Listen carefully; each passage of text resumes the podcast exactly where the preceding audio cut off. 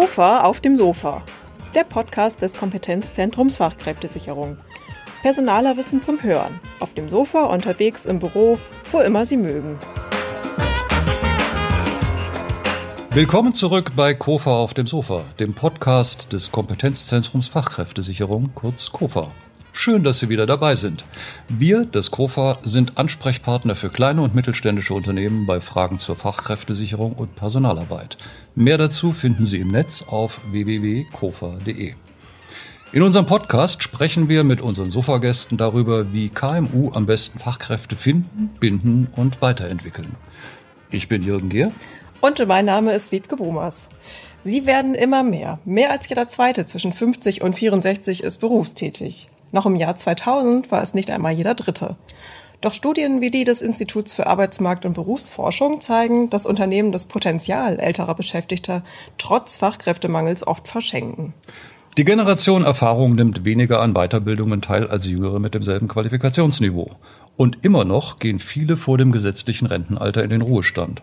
Mit deutlichen Abstrichen bei der Rente. Dabei können Unternehmen durch die Beschäftigung älterer vor allem gewinnen. Welche Vorteile diese Fachkräftegruppe mitbringt und wie auch KMU sie ideal nutzen, möchten wir mit Lydia Marlin diskutieren. Sie ist Expertin für Fachkräftesicherung beim Institut der deutschen Wirtschaft. Frau Marlin, schön, dass Sie unser Gast sind. Ja, vielen Dank für die Einladung. Freuen uns sehr. Frau Marlin, weshalb sollten Mittelständler sich eigentlich überhaupt mehr um die Generation 50 plus bemühen? Ja, dabei gibt es mehrere Gründe. Zum einen natürlich die Fachkräfteengpässe. In den letzten Jahren haben wir immer in immer mehr Berufen Probleme, ausreichend Fachkräfte zu bekommen. Und die Älteren sind einfach die größte Gruppe und bieten das größte Potenzial am Arbeitsmarkt. Das heißt, da gibt es noch Schätze zu heben, um Fachkräfteengpässe zu lindern. Das ist, denke ich, der wichtigste Grund. Darüber hinaus verfügen ältere Mitarbeiter oft über ein sehr großes Erfahrungswissen, was Jüngere einfach noch nicht mitbringen. Und dieses zu verlieren ist für Unternehmen ein, ein herber Verlust, der meistens erst zu spät bemerkt wird. Zu verlieren oder auch gar nicht erst zu haben, wenn man die Älteren nicht einstellt. Ja, das kommt freilich noch dazu. Hm. Zudem muss man sagen, haben wir schon auch bei Älteren Vorteile, da diese zum Beispiel mehr über diese klassischen Arbeitstugenden verfügen.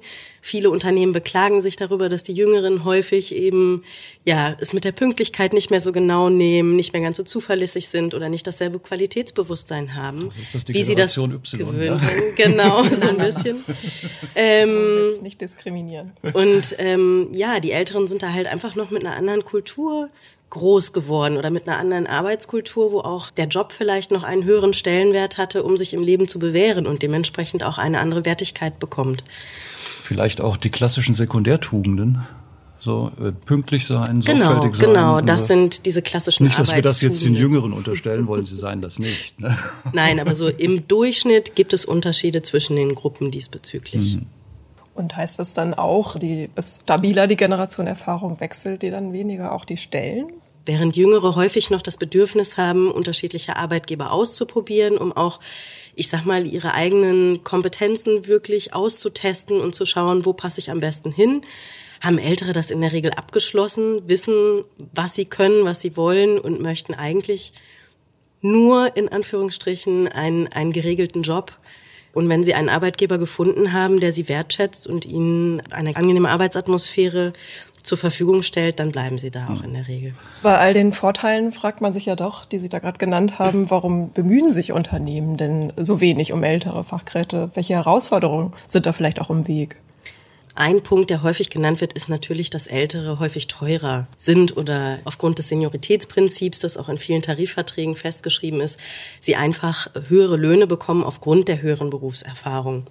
Nichtsdestotrotz, diese Berufserfahrung hat ja auch einen Wert. Also die Investition kann sich ja auch lohnen. Der nächste Grund ist, dass häufig gesagt wird, die können nicht so Schritt halten mit modernen Entwicklungen, gerade Thema Digitalisierung oder so. Aber da gehören ja immer mehrere dazu. Das heißt, man muss das einfach ein Leben lang begleiten, also lebenslanges Lernen. Wir hatten es im Einspieler schon angesprochen. Je nach Qualifikationsniveau hinken die Alten eben nicht hinterher beim Thema Weiterbildung. Der, der einmal gelernt hat zu lernen und sein Leben lang die Möglichkeit dazu bekommen hat, seine Qualifikationen weiterzuentwickeln, der tut das auch im hohen Alter in der Regel noch. Warum sollte er auch damit aufhören? Genau. Und so sehen wir zum Beispiel, dass ähm, Akademiker im hohen Alter immer noch häufiger Weiterbildung teilnehmen als beispielsweise jüngere An- und Ungelernte, die keinen beruflichen Abschluss haben und dementsprechend nicht gelernt haben, sich Kompetenzen selber anzueignen. Was ein Grund ist oder warum man innerhalb des gleichen Qualifikationsniveaus Unterschiede in der Weiterbildungsbeteiligung sieht, ist, dass natürlich die Rendite einer Investition in Weiterbildung eine andere ist.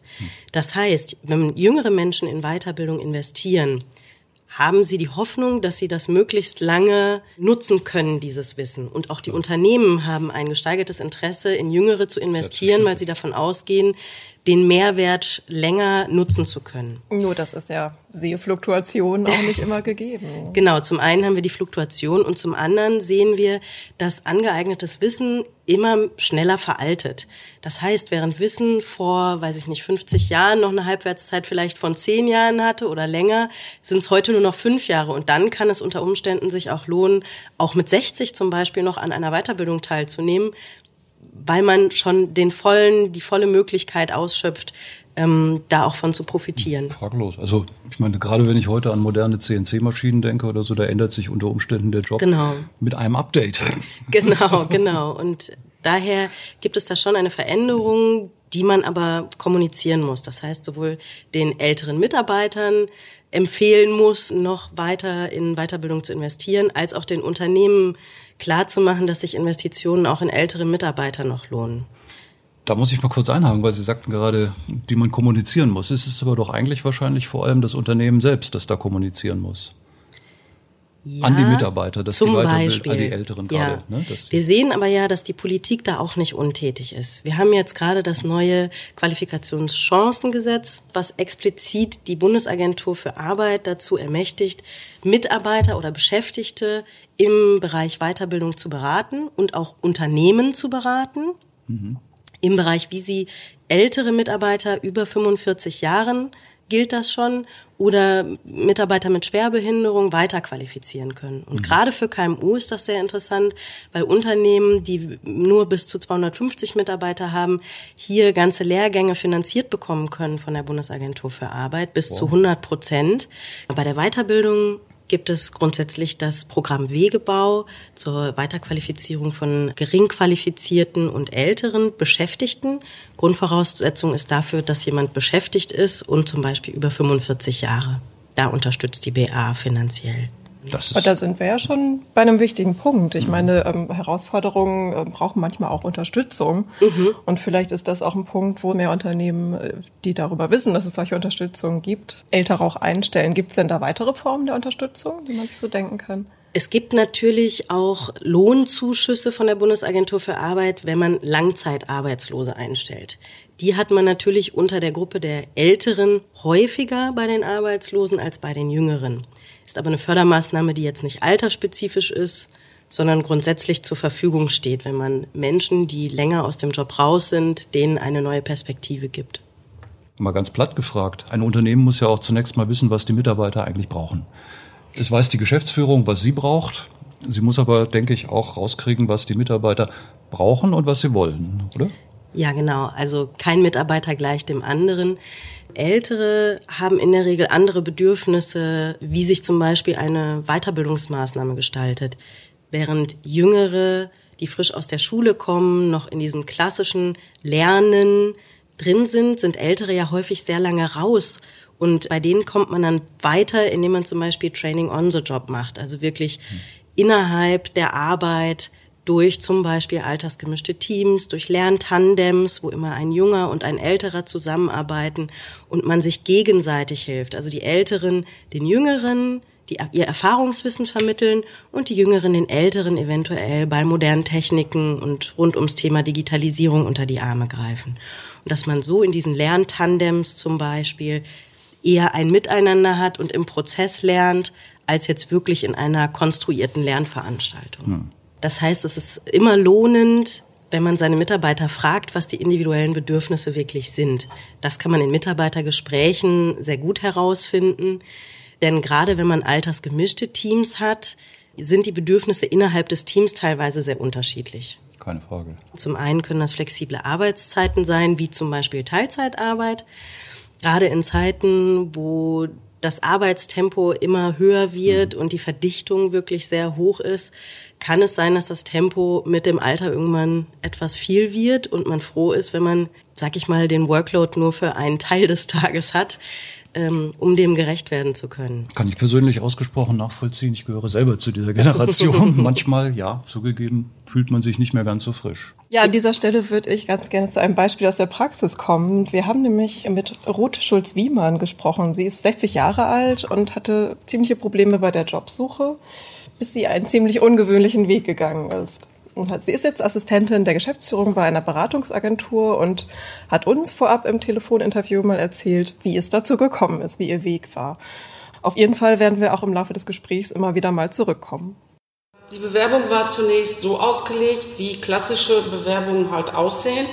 Damit bin ich aber mit meinem Alter nicht weitergekommen. Das heißt, ich habe mich eigentlich nur noch bei meinen Bewerbungen für mein Geburtsdatum entschuldigt. Habe also auch jede Menge Absagen bekommen. Ich habe mich ein halbes Jahr beworben wie verrückt in allen möglichen Unternehmen und unter allen möglichen Jobs. Äh, habe geschaut auf allen Jobbörsen und irgendwann war es dann leid und dann habe ich geschrieben, ja, ich bin 60, aber das heißt nicht, dass ich automatisch zum Club der alten Schachteln zähle. Ja, und dann sah das Ganze irgendwie anders aus. Dann wurde ich halt auch eingeladen. So kam ich dann auch zur fetten Beute wo ich dann bei der ersten Bewerbung äh, auch eine freundliche Absage erhielt. Es gab halt damals keinen Job für mich und auch dieser Job ist eigentlich nach unserem gemeinsamen Gespräch für mich kreiert worden. Ich wollte zwar immer mal gern eine Werbeagentur. Ich komme ja genau aus der Industrie und habe von der Seite immer den Bereich Marketing betreut. Das heißt, ich war bis dahin die Kontakterin zur Agentur. Die Agenturwelt ist für mich eine ganz andere. Die ist ja viel mehr Diversität. Hier kommt man mit Projekten in Kontakt, äh, wo ich vorher niemals mit in Kontakt war. Hier ist ein ganz anderer Anspruch, was auch Texten angeht. Aber ich bin so ein Mensch, raus aus der Komfortzone, rein in die Challenge. Ich habe noch keinen Bock auf Rente. Ich möchte einfach nicht, dass das Gehirn so einschläft. Ich möchte nicht zum alten Eisen zählen. Das bin ich einfach nicht. Solange ich äh, fit im Kopf bin und mitmachen kann und auch merke, dass ich mit einbezogen werde, dass ich eine Wertschätzung habe, bin ich einfach gerne da. Frau Marlin, was läuft denn da eigentlich schief, wenn Hochqualifizierte wie Frau Schulz-Wiemann reihenweise Absagen bekommen, andererseits aber die Unternehmen immer häufiger Rentner zurück in den Betrieb holen oder das zumindest versuchen? Ja, das ist eine schwierige Frage. Man kann, man kann den Unternehmen ja nicht in den Kopf gucken sozusagen. Aber ich denke, es hat schon was damit zu tun, dass gerade wenn jemand länger aus dem Beruf raus ist, Unternehmen die Sorge haben, dass der Wiedereinstieg gut gelingt. Das ist etwas, was ich mir vorstellen kann. Es gibt keine Studien, die das untersuchen, warum das so ist, aber das könnte ich mir vorstellen. Hm. Zudem natürlich die Preisfrage, wenn es junge Absolventen gibt, sind die in der Regel günstiger als die älteren. Aber so richtige Gründe sind das alles nicht, ne? muss ich sagen. Vor allem, wenn man, wie gesagt, den Fachkräftemangel bedenkt. Die Frage bleibt sozusagen offen. Ja? Ja, vielleicht können wir dann eher beantworten, was denn besonders KMU tun können, damit die Beschäftigung älterer für beide Seiten wirklich dann ein Gewinn wird am Ende auch. Da geht es dann um die Arbeitnehmer, die noch im Unternehmen sind, aber auch äh, neue Bewerber. Wie kann man die gut integrieren? Also ich denke, das Wichtigste ist das Thema Wertschätzung. Der Mehrwert eines jeden Mitarbeiters im Team sollte sichtbar sein. Natürlich für die Jüngeren genauso wie für die Älteren. Aber Wertschätzung ist da ein großes Thema und wenn man es schafft, den Mitarbeitern im Unternehmen die Wertschätzung entgegenzubringen, die sie brauchen, ein angenehmes Arbeitsumfeld zu schaffen. Das Thema ist ja auch gute Führung. Ne? Also, dass wirklich die Führung mhm. auch die Möglichkeit hat und das mit anleitet. Dann ist das auch eine gute Werbung nach außen. Also wenn Mitarbeiter ja, zufrieden sind und gerade ältere Mitarbeiter schon im Unternehmen sind und zufrieden sind mit dem Arbeitgeber, sind das die besten Botschafter, um auch neue Mitarbeiter anzuwerben.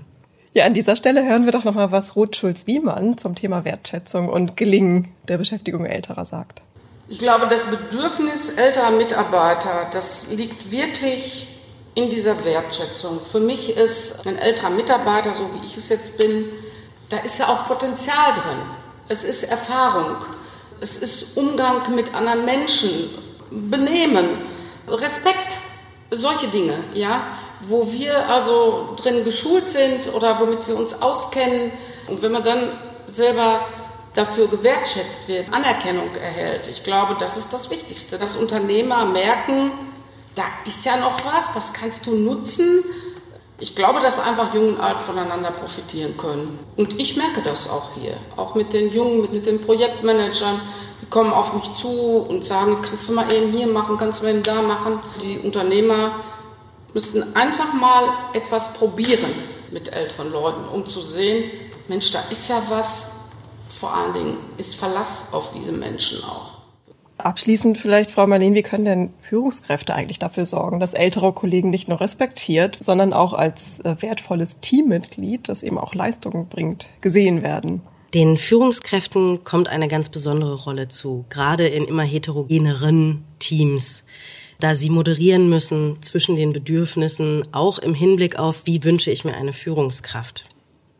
Während beispielsweise Ältere in der Regel gerne klare Hierarchien, klar abgegrenzte Aufgabengebiete haben und auch eine klare Trennung zwischen Beruf und Privatleben, ist das bei Jüngeren eher fließend und flexibel. Wir sehen häufig gerade in, in jungen, dynamischen Unternehmen, Start-ups etc., dass man eher sehr flache Hierarchien bevorzugt, was natürlich nicht unbedingt ähm, einfach unter einen Hut zu bringen ist mit den Bedürfnissen der Älteren nach klaren Strukturen und Hierarchien. Hm.